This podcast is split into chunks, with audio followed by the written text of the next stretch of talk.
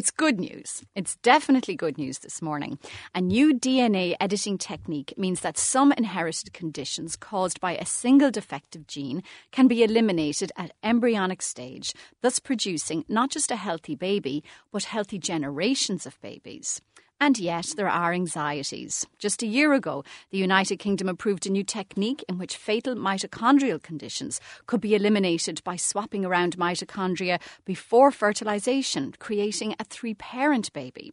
These techniques eliminate suffering, but do raise ethical questions, many of which we intend to explore this morning. And in studio with me, Dave McConnell is Professor of Genetics at Trinity College Dublin, Gerard Casey, Professor of Philosophy at UCD, and Dr. John Waterstone is the medical director of the Waterstone Clinic, and that's a fertility and IVF clinic all around Ireland. Um, Dave McConnell, could you perhaps uh, kick off by explaining to us what is CRISPR and what has it done that's so different in this field? Well, it's a technology which was uh, discovered by bacterial geneticists, which is interesting.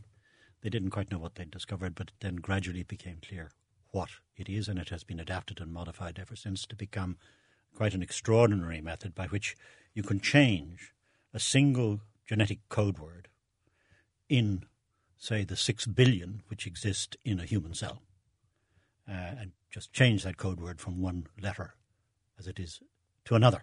You know, probably most people know that the genetic code has four letters A, T, C, and G. Sometimes an A is replaced, say, by a C, and that is what we call a mutation, and sometimes that's very damaging. But the CRISPR technology allows people, in principle, to treat a cell in such a way that you can change one genetic letter to a, a, different genetic letter. And explain to me briefly as well what is somatic editing and germline editing and the significance of this breakthrough in that context. Well, it's a very big difference. Uh, the soma is another word for the body of a person. So if you change a cell from an adult body, say you take out a bone marrow cell and change uh, the genetic, the gene, a gene in that bone marrow cell. That is somatic gene editing. Uh, germline gene editing is changing a uh, single base in a germline cell, either in principle a sperm or an egg, an unfertilized egg, or a fertilized egg. And uh, the excitement at present comes from this work reported recently, whereby some people did change a gene, single base, out of six billion in a fertilized egg. So the, the concerns, the ethical concerns, are, I think, less for perhaps even not existing for somatic uh, gene uh, editing, but for germline gene editing, there's a lot of concern. Okay, so John Waterstone, um, what does this mean for couples who are at um, high risk of having a baby with particular inherited diseases? Well, uh, you, this is what we need to do. We need to consider uh, the kind of patients, the kind of, of people uh, who may be helped by this proposed technology, this this germline gene editing technology, uh, and as couples who are known to be at high genetic risk. Uh, there are some couples, and unfortunately, they only find out that they are at high risk when they've had an affected baby, but they suddenly realise that one of one of them, or possibly both of them, are carrying a mutation which has got a harmful effect. Uh, and the most common situation in Ireland that we would all be aware of is cystic fibrosis because that mutation is quite a common one in Ireland. One in 20 of us carry a, a mutant uh, CF gene. And that means that the couple know that if they have more children together, uh, that there is a substantial risk, and usually it's a 25% or a 50% risk that any future child will be affected. So that puts those couples in, in a, a major quandary. They have to face really important and, and stressful reproductive choices that most of us in the population don't have to face at all. So sometimes they're so upset they don't they choose not to have any more children at all. Sometimes they choose to use donor sperm or donor egg, and, and those sort of treatments uh, we, we carry out in our unit. Uh, sometimes they play Russian roulette and they just get, get pregnant willy nilly and don't do any tests and hope that they are in the lucky uh, 75% for cystic fibrosis or 50% for other conditions. Uh, or they can get pregnant naturally and do the old fashioned but not very uh, nice and to some couples totally unacceptable route of testing the pregnancy once it's established to find out whether it's affected by this genetic disease. And you can do that by doing CVS, chorionic villus sampling at 11 weeks, or by amniocentesis at 15 weeks. And then you have the very difficult choice that if, unfortunately, the, the pregnancy in, in question is affected, do you opt for termination? Do you not?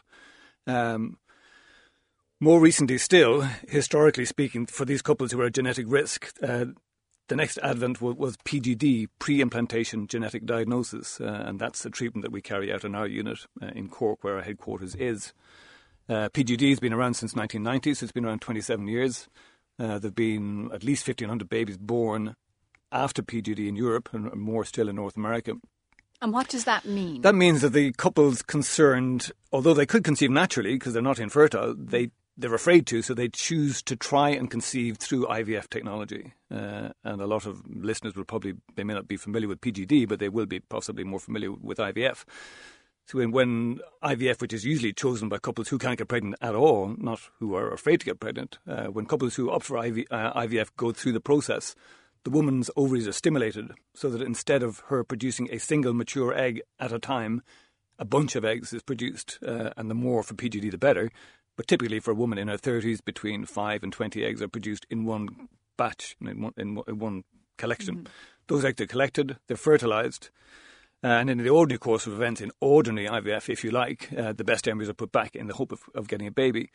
But for PGD, it's ordinary IVF plus a twist, and the twist is genetic analysis of the embryos before we choose which ones to replace. So these days we're doing it at the day five stage. So this is five days after fertilization. At that stage, the embryo is at the blastocyst stage. There are between 100 and 250 cells present in it.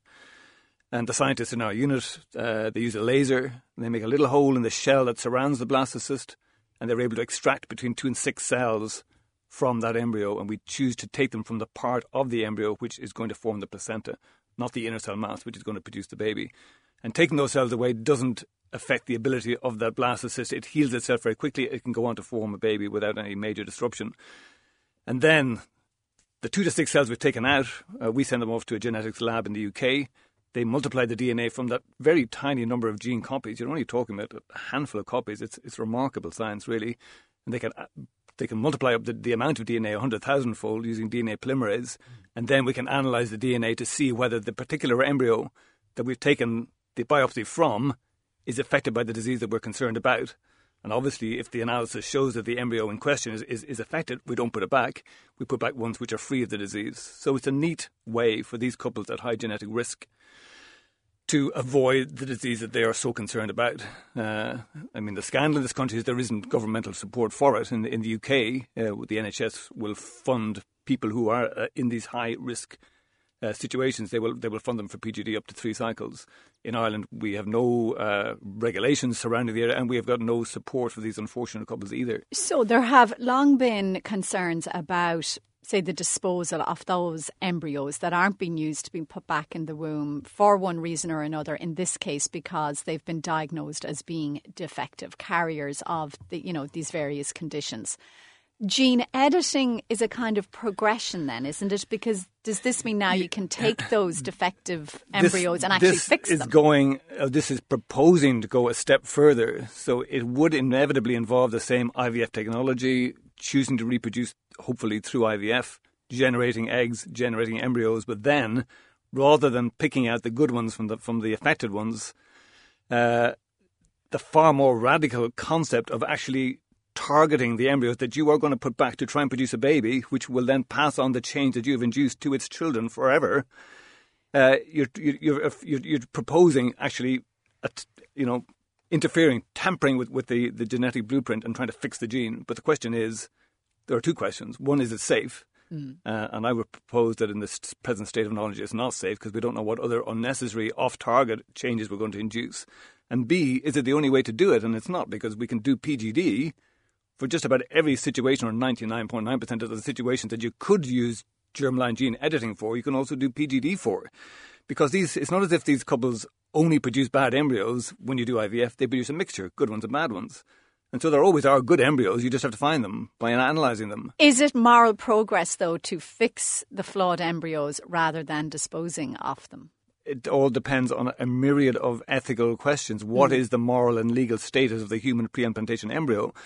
Uh, that hasn't been decided in legislature in this country, but it has gone to the High Court and Supreme Court, and it's certainly been decided that the human pre-implantation embryo does not uh, is not afforded constitutional protection uh, as the unborn, because that, as they went to the highest courts in the land.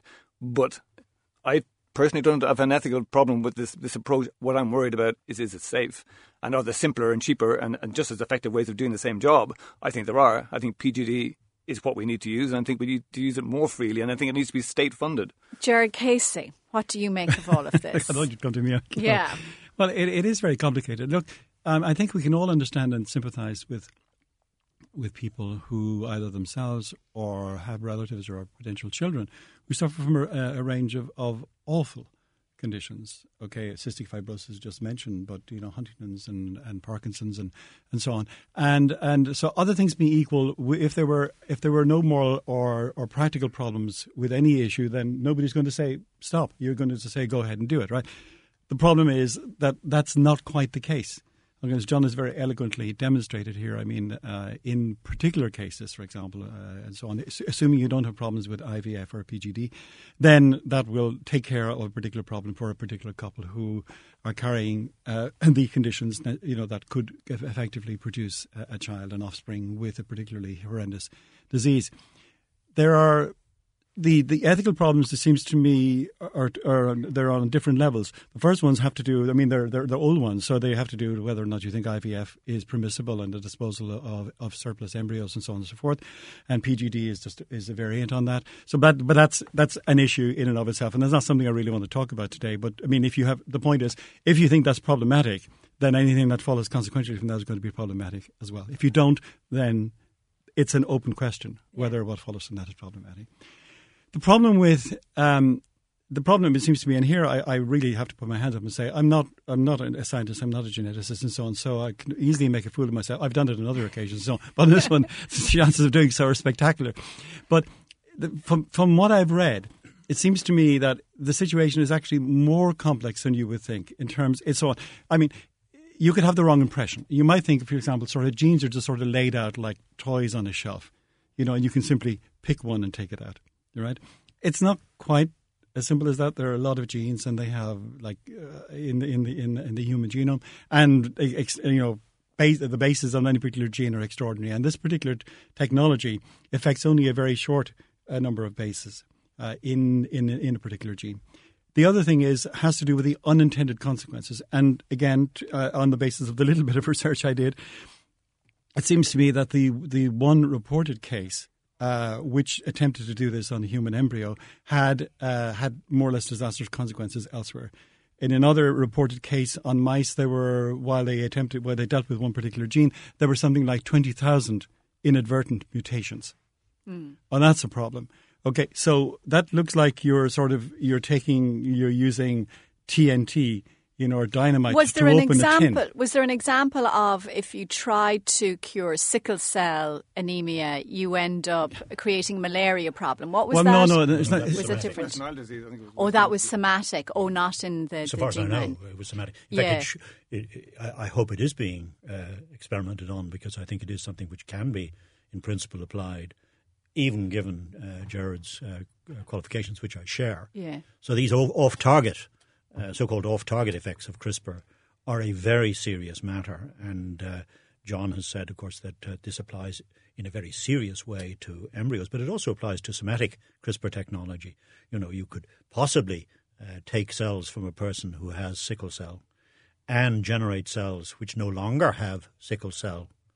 Uh, but uh, can you be sure uh, that the CRISPR technology has not introduced other changes into those cells. Now, but that's all. That's all to be worked on, and uh, and then in the end, of course, you have to ask whether the risk of something uh, off target happening is worse uh, than the condition of sickle cell. And presumably, Gerard Casey, you can only find out if you basically experiment on well, human as beings. the Americans say, inadequately suck it and see. Which yeah, is, you could you you'd actually have to. But that's a bit unfair uh, using a term "suck it and see." I mean, this is this is uh, work which is very carefully carried out by no, no, people I, who have a genuine interest in. Sorry, yeah, but, oh yeah, okay. So fine, if we put aside the term, but the point stands that we just won't know until you actually try this out, until babies are born and you watch them grow and see well, what are the consequences. Well, I think John has pointed out uh, to mm. us all, um, as Gerard said most eloquently that this is a, a, a, a is not, I think, likely uh, to be used to any great degree for a very long time, if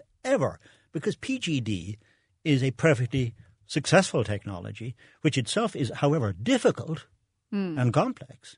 And so we would be far better, as, as I have written recently, far better trying to improve uh, the outcome of IVF, which many people would know is not a perfect uh, technology, and PGD, which is very difficult, even though, as John says, in principle it can be applied to virtually every genetic mutation that we know about. So let's focus on what is likely to lead, in my opinion, would be let's focus on what we really can try, uh, can do for people who uh, face these terrible risks. So rather than uh, trying to build up uh, gene editing of uh, of embryos into something special. You know, I, I think it has been I- blown out of all proportion. Yeah, but may, maybe that's just because it's now, and yet man is insatiably curious. We do keep trying these things. I mean, extraordinary things are being done now around conception that you know we couldn't have imagined uh, decades ago. So, so for at least the, the the philosophical exercise, let's ask a couple of questions. Now, here's one that uh, arose. There's a fantastic conversation going on about this on theatlantic.com, um, and one of the questions being asked is if this becomes feasible, and John, I might put this to you first. If this becomes feasible, does it become like, um, say, say right now there are uh, kinds of Christians or maybe Jehovah's Witness or Christian scientists who don't believe um, that you should do various medical procedures because it's against their religion, and they can actually be prosecuted for withholding medical treatment and maybe allowing their children to die. We see it here from time to time. Um, hospitals go to court to force courts um, to allow certain procedures to be carried out. Now, if this gene editing can be done, and if it becomes possible to eliminate these inherited diseases, do people who don't want to get it done, do they become these holdouts like anti-vaxxers, hmm. like Christian fundamentalists, who could actually be seen as abusing their children by refusing to get this kind of therapy done? I know it seems You're- maybe uh, 50 you're years down already the line. You're already supposing that we are going to introduce the, this this technology for reproductive purposes. I don't believe it ever should be, personally. And at least there should be a moratorium put on it for decades before we even consider it. What to me is most remarkable is, is that there hasn't been more of a hue and cry about the whole issue. I mean, if you, it's interesting. If any of the interested listeners, uh, there was a, an international summit about germline uh, yeah. gene editing held in Washington D.C. last December, December 16. Uh, and if you Google it, you'll, you'll you'll get the, the reports of what happened then. But 500 experts from the United States, uh, doctors and scientists uh, from England, uh, from UK, and, and from China met and they discussed the whole issue. And some of them felt so strongly that this was a step into the unknown and had so much unknown and, and possible risk that really it should be banned by the United Nations worldwide forever. Right. So some people had that negative a view about it, but at the end of the day, the the the the the, the, conference where they, they what they emerged with was not an interdiction, and not a saying we should never go there, not even saying we should hold it, but more or less an open-ended uh, attitude towards using it for re- reproductive purposes. It's, and it's so radical. I mean, there's been such a hue and cry about other issues of reproductive medicine, and this, which is the most radical thing that human beings have ever entertained, it hasn't really generated But I, a whole I, lot of debate. I can see why, Gerard, because you're offering people a cure Yeah. for these terrible, It's- uncurable or incurable diseases. So who would be the terrible person that would well, say, that's no, what I'm you saying. shouldn't It's, do it's, this? it's it's presented. I'm not. I'm, not, I'm not saying necessarily by the people Yeah. doing the research on the ground, but certainly in the in the media, it's presented, if you like, as the magic bullet solution. yeah. Okay, the silver bullet. You can simply put it in, and then you say, who in their right minds wouldn't want this? The problem is that the reservations have been expressed not by Jehovah's Witnesses or Christian fundamentalists, as, as you call them, um, but there was. I, I came across a paper in Nature, for example, a very prestigious uh, journal, where the people working in the area, for example, expressed really fundamental reservations, just as John has done about this. Now, I'm not in a position, obviously, to, to, to say that, but I mean, I think it's interesting that the reservations being expressed are coming not from people outside or, Yeah. or from some cranky body, but actually from within the scientific community itself. And by the way, could I say, when I say suck it and see, Yeah. I don't mean anything derogatory. I mean in the sense that if you if you carry this through, you, you you know you have to you do you have to see, to see actually what the consequences are. And I would believe, in fact, that that if you were to pursue whether it's desirable or not, that people would refine the technique and you would be able to maybe perhaps eliminate, in principle at least, uh, unintended consequences. But that's an open question. Okay, if you weren't, then uh, then it would be then it would seem that you would have to abandon that as a therapeutic thing. But I, I agree with my colleagues here. In other words, So- if you don't have problems with IVF or PGD, then there, there, this is this is a this is a kind of a I don't know, a, a, media thing where people are pushing this really, so, really hard? So, David, despite the reservations of people within the scientific community, nevertheless, at the summit that John has referred to, there was no moratorium, there was no interdiction. People do want to keep doing this. Well, and uh, therefore, we need to address these questions. Well, of course we do. And uh, I think what we should really do is just look across our neighbouring sea just a few miles from here and ask what has the UK done about it. And years ago, they produced an extraordinary report, the Warnock Report, which is now nearly forgotten, but it was a wonderful report. And they eventually set up something called the HFEA, the Human Fertilization and Embryology Agency. And all these sorts of questions are dealt with by that agency, and it has the power, uh, for example, to uh, approve or, or disapprove of this kind of work anywhere in the UK, mm. within or without the uh, the uh, National Health Service. Uh, so this sort of question is addressed by them, and they make decisions about, for example, what you talked about in the uh, earlier on about the you know the the, the embryo which had three parents. Yeah. They approved of that because there was a medical reason for it. So, uh, but there's a medical reason for this. There isn't. That is the absolutely fundamental ah. point. And John and I, so far as I can understand it, are in complete agreement on this. There is not a medical reason for this in embryos. There is a perfectly good technology which needs to be improved. It's called PGD. Let's get on with it. Let's improve that. And let's not, and I suspect that this is what will happen in Britain, uh, that they will not permit um, uh, germline gene editing. And I suspect they will never permit it. The reason being, by the way, yeah. that if you are to uh, uh, to uh, approve uh, germline gene editing, you have to be sure that the embryo that you are insert, reimplanting, implanting into the womb, has no off-target serious yeah. mutations. They will not be able to do that without sequencing the entire genome of that mm-hmm. embryo. And that's six billion units of genetic information which have to be analyzed with great precision.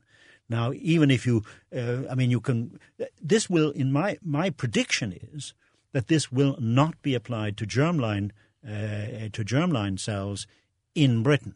Right. And it won't be applied, in my view, in other countries such as Denmark and whatever. So we should forget about that and just regard this as hype. And that conference, which John John talked about, all of the people at that conference need, and I'm going to be very straightforward about this, they need funding for their work.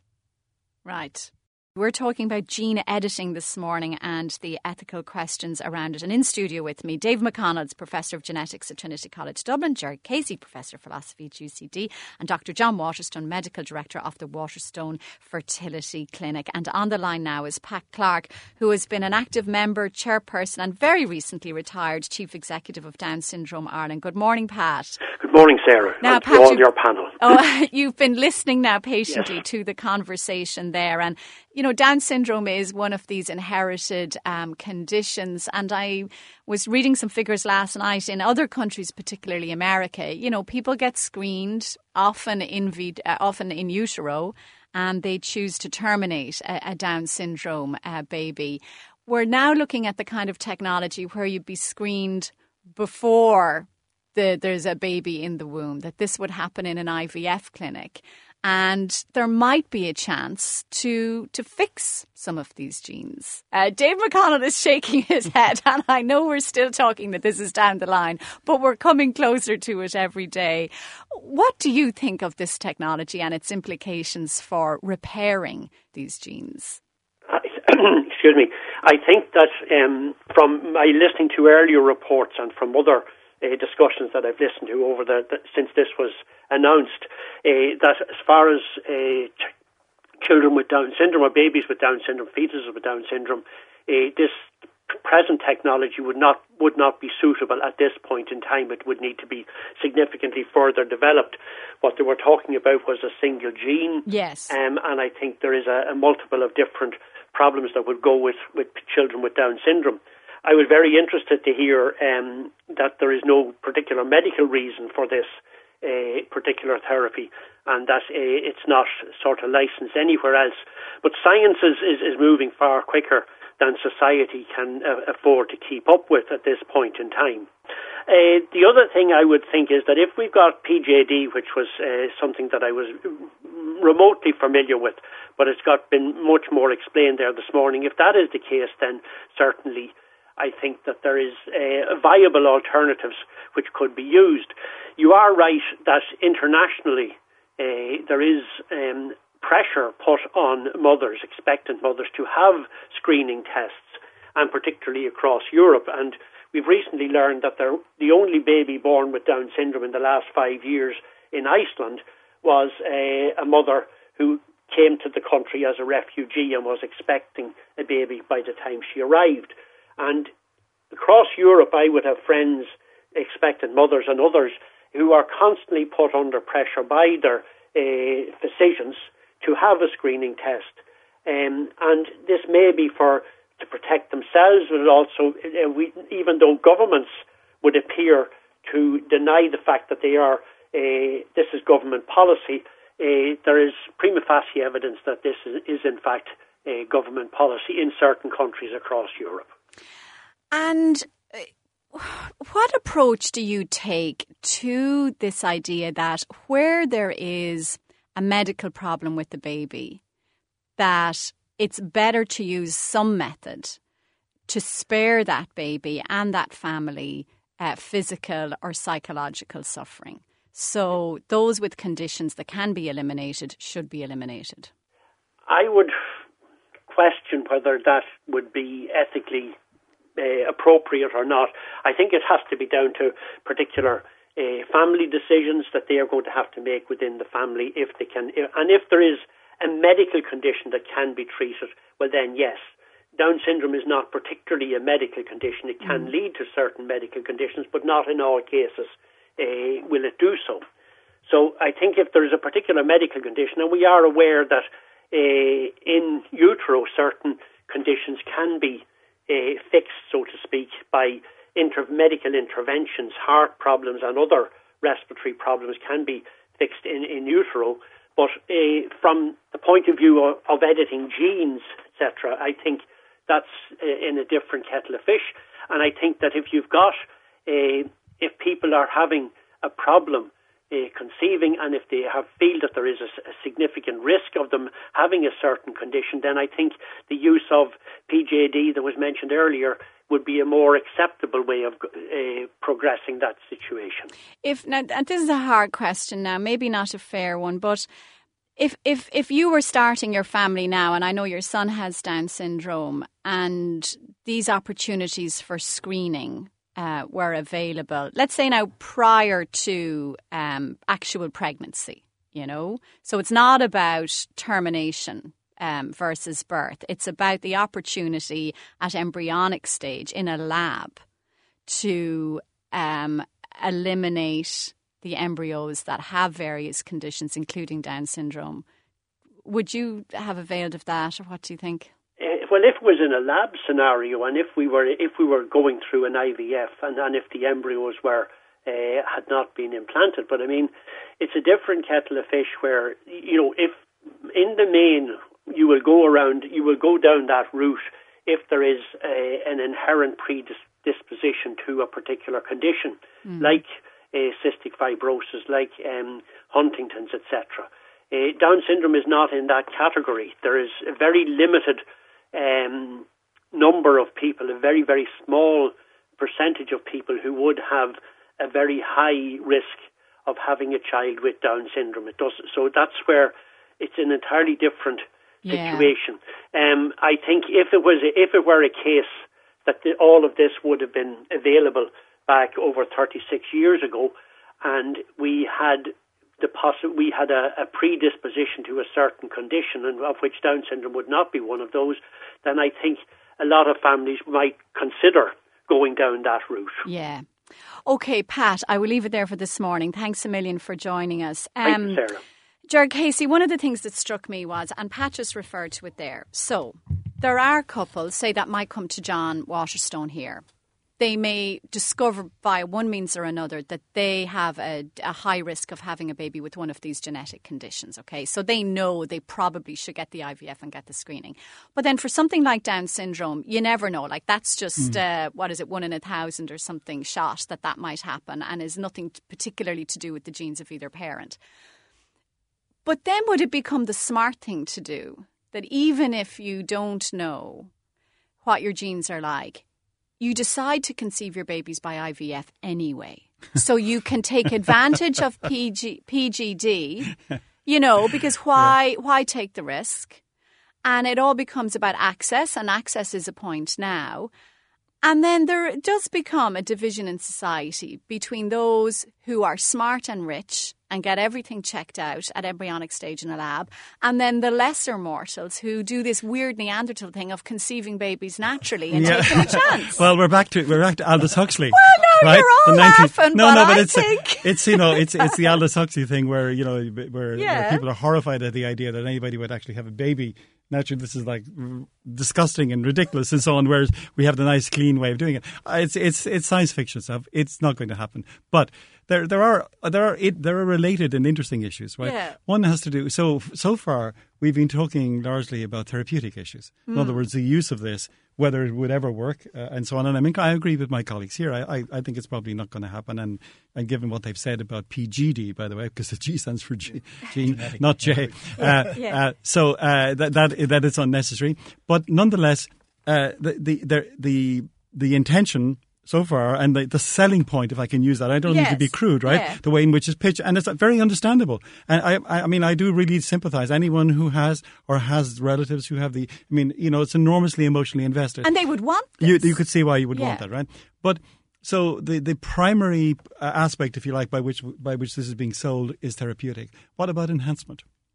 Exactly. Editing in. Yeah. Editing in other words, in. where where it's, it's, assuming now we're presuming from the discussion we've had so far, right? Which, so let's yeah. assume we there weren't any problems and we could do it, and there, there weren't you know uh, random mutations down the line that caused more problems and so on, and people were so on. What about if you were part of the elite? in a sort of science fiction Gattaca thing where you wanted to produce uh, uh, your, you know, the super, you wanted your son or daughter to be the best athlete or uh, an IQ 50% higher than average or whatever. And again, assuming, is, I mean, yeah. huge assumption that you could do all this. I mean, would that be ethical? Would you, would you designer? Would you have designer baby? And here, I, I think my answer would probably be strange to you in the sense we already do this. In, in what way? Sense, we already do this in the way in which we pick our partners. Yeah, in other words, and the way the way we do we do it the same way in which I guess again, I don't want to sound really crude yeah. here. In which people, in which animals breed. In other words, we okay. You, look around the world. You see, you were talking about dogs, right? No, I'm trying we've got, to remember. We've got was all it, sorts of dogs. This philosopher was it Schopenhauer or somebody who said that what you do is you meet someone, and in the first 20 seconds, you realise that they can compensate for your various genetic. I don't think um, you can do that, but but it, it does seem to be it does seem to be the case that a large element of sexual attraction has to do with something which is rooted deep in us and is not, if you like, intellectually understood. Well, I'm, about, I'm, I'm, I'm a pixie, and when I brought my future husband home, my grandmother did say, "Thank God she's going to introduce some height back into the gene pool." so there was nothing Your wrong. Not, but the rest of us don't know. if you're okay, let, let, me put it this way: if if you're if you're a man and you're very wealthy, you know, the chances of finding somebody who's better, a female, better looking than average, yeah. is probably higher than if you're not. That's true. All right. Uh, okay, and similarly, if if you're if you're an exceptionally good-looking woman, your chance of marrying, as they used to say, up. Mm. Okay, either to somebody who is re- relatively wealthy or whatever, is also increased. Oh, now, Gerard, but this assumes that looks actually I, count. I, no, no, well, yeah, indeed, indeed, That's assuming there's even that element of rationality. But I think you're right. I think we do take those things already in account. But I just want to come back briefly though to David. I'm surprised at your skepticism that this won't become um, perhaps not mainstream, but at least seen as a legitimate therapeutic procedure. Well, because be honest, yeah. I, I can see how it would be extraordinarily tempting and why there was no moratorium introduced at that summit. John wants to get back in, but I'll let you answer yeah, the point. Uh, well, first of all, I think we really need to talk about those uh, countries which uh, seriously consider these sorts of matters and not worry about what goes on uh, you know there is there's slavery in, in certain countries which yes. is overlooked. You know, so let, us not worry about, for the sake of the, uh, this discussion anyway, about yeah. what might happen somewhere else. I'm concerned by what might happen in, broadly speaking, the most sophisticated, most scientifically aware, most medically uh, caring countries that we know about. So the Scandinavian countries, Britain, Ireland, and so on and so forth. That's what we should be worrying about. And here, I think um, I am quite sure uh, that what I said is going to hold. I, I don't believe that we are going to have on the NHS or either in Britain or Ireland this kind of technology because there is already a very good technology. When I, have now had to say this three times. Yeah, but some people and, don't think disposing of um, defective embryos is a good no, I'm technology. sorry. I'm, I'm uh, mm. Gerard said at the beginning, yeah. and I agree with him. I don't think we should get into the morality okay. of, of the moral status of the embryo because that's a different question. But on and, the broad assumption that a very large number of people, and indeed the general political will, as it were, as established in the UK and to, I think, a high degree uh, mirrored here in Ireland and certainly in Scandinavia and so on, uh, this uh, PGD is broadly speaking now a matter for the individual parents concerned and the state is not intervening, except to say, as in Britain, that you're not allowed to use PGD for sex selection, as an example. We haven't talked about that yet. Oh, but yes. this is, in fact, a, a simple application of uh, PGD, although you can do it by other methods as well. So sex selection is illegal in Britain, made illegal by the HFEA, and it should be made uh, illegal in Ireland, and I suspect it's illegal in most of the other countries that I have mentioned. So uh, let's let's ask, however, a slightly different question: uh, Is CRISPR important in medicine? Yeah, and it is, in my opinion, a very important prospect in somatic medicine, mm. and we've dealt with that. And a lot of the people who are now carrying out research who are at that conference and so on uh, I suspect that their main objectives lie in somatic therapies rather than in germline therapies. They're probably all aware of the difficulties that uh, John and I and Gerard have identified this morning. So, for example, sickle cell anemia is one of the biggest public health problems in West Africa. It's a very serious problem in West Africa. A high proportion of children in West Africa are born with full blown sickle cell anemia. This is a very serious condition. If, for example, by uh, somatic gene uh, editing, we were able to find a, a relatively inexpensive and effective treatment of sickle cell anemia and were able to introduce that. That's the sort of thing Bill Gates should do in West Africa. That would be a wonderful contribution. So let's focus on what's possible rather than what's uh, on the science on fiction. The, yeah.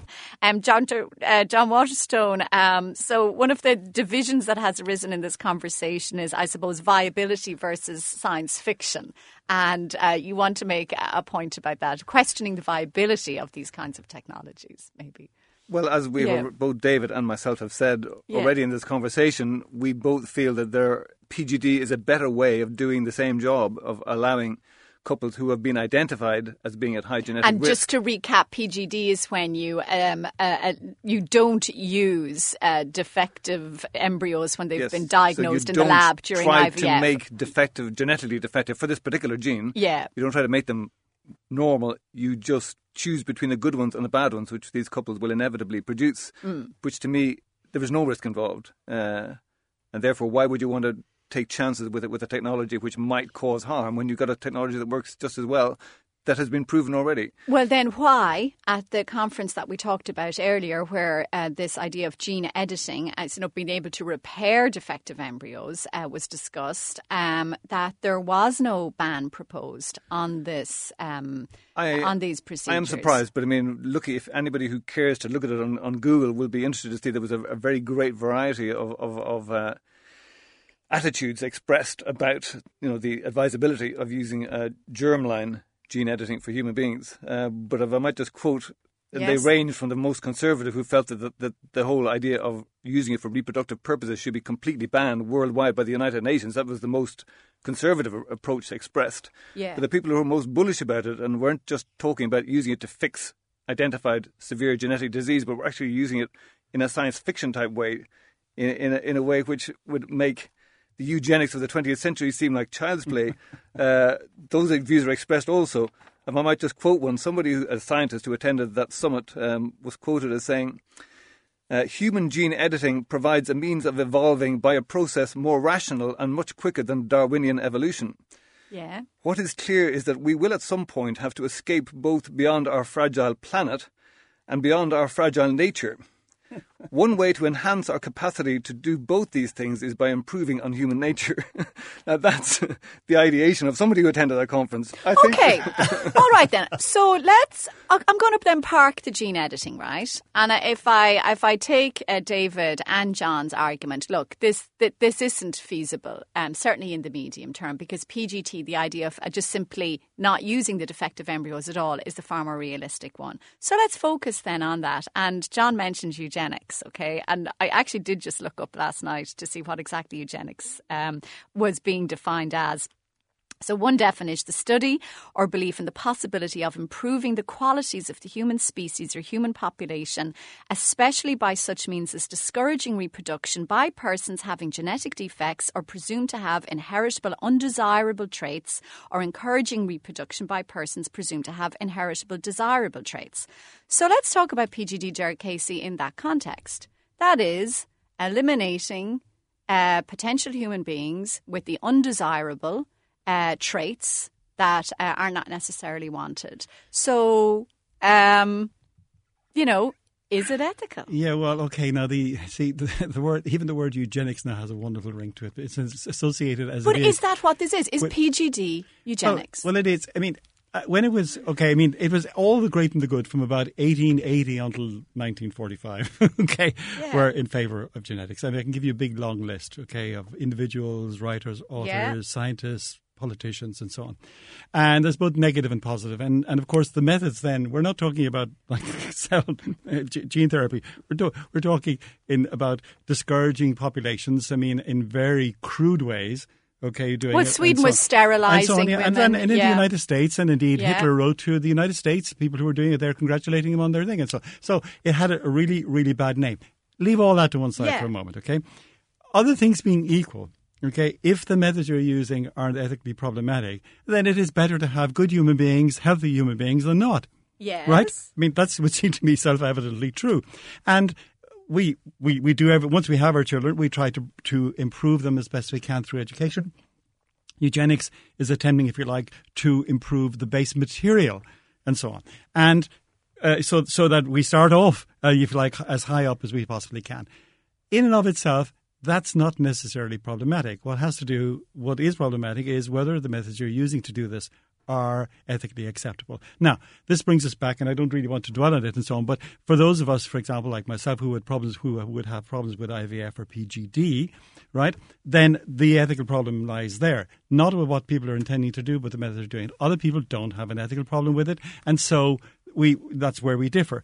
But it's not as if in eugenics, in the old-fashioned eugenics, where you're where in the extreme case you were actually killing people, okay, or not treating them, or putting you know, and so on. Yeah. So that's the the bad side. So it is a complex thing, and you have to be you have to be careful of the emotional impact so of the term. Dave McConnell. So what is the difference between, say, medicine, in which we cure and treat disease, and PGD, which is about not allowing those people with these defects or diseases to be born? Is it eugenics? Poor John Waterstone's going well, to have a nervous breakdown. I promise I'll let you back in on it. I think you need to be careful using the word not allowing these people to be born. These people, uh, well, pace Gerard, but for me, an embryo is not a person. Okay. So let's start with that. Yeah. So what we're talking about is choosing embryos uh, uh, which are, are likely to be more healthy than embryos which are likely to be significantly less healthy. And that's where PGD is at the moment. I don't see an ethical problem with that. I think it is part of medicine. Now, the key difference between uh, modern, I think, ethical approaches to that and the approaches that you were referring to earlier is that, uh, you know, 1900 to 1945, uh, and even persisting after that in some countries, um, is who makes the choices, mm. who makes the decisions.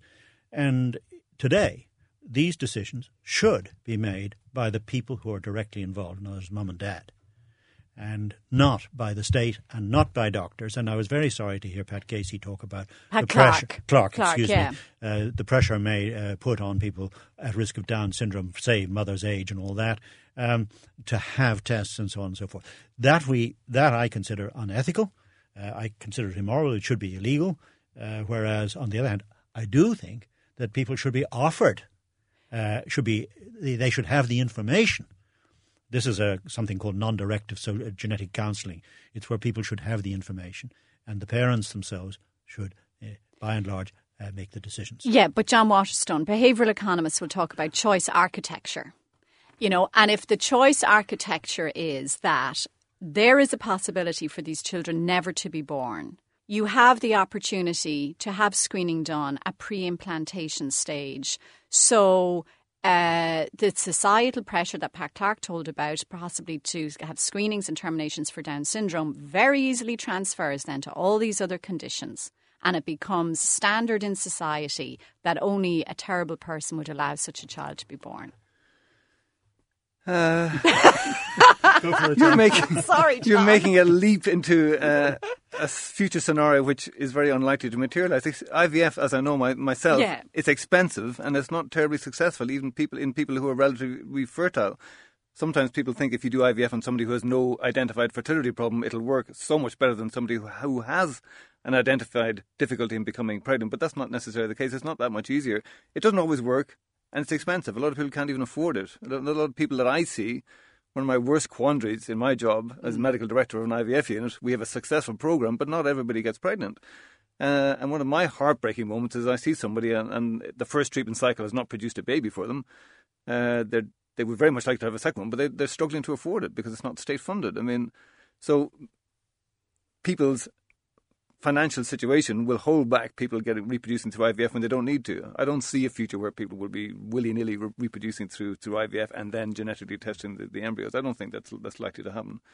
What I yes. would like to say as, yeah. as a final thing yeah. today is to reiterate this this this concept that David and I share is that PGD really is the is the way forward, and and, and I'd like to say it's particularly pertinent right now because you may or may not be aware, but but comprehensive legislation and regulations governing reproductive medicine in this country have been lacking so far. The have they still not brought in anything? The Department of Health have been working away in secret, uh, yeah. and I must say I would decry the process involved because we they haven't even sought any advice from the people who are expert in the area. They are uh, apparently have almost formulated a, set, a draft set of legislation, but you, I would like to say to any of those legislators who are listening, we certainly need provisions for PGD in this country, and it needs to be funded because it's most unfair in my mind that the couples at genetic risk who are proactive and who actually go out and they spend the 10,000 or 12,000 euros it costs for a PGD cycle, they get no state support whatsoever. Whereas people who are, if you like, I don't want to be flippant, but reproductively more careless and who don't bother and who then possibly produce a baby with a lifelong genetic condition, mean, that imposes suffering on the unfortunate child, guilt on the, on, on the parents. Mm and a big bill because long term chronic care for these people is, is hundreds of thousands, if not millions of euros.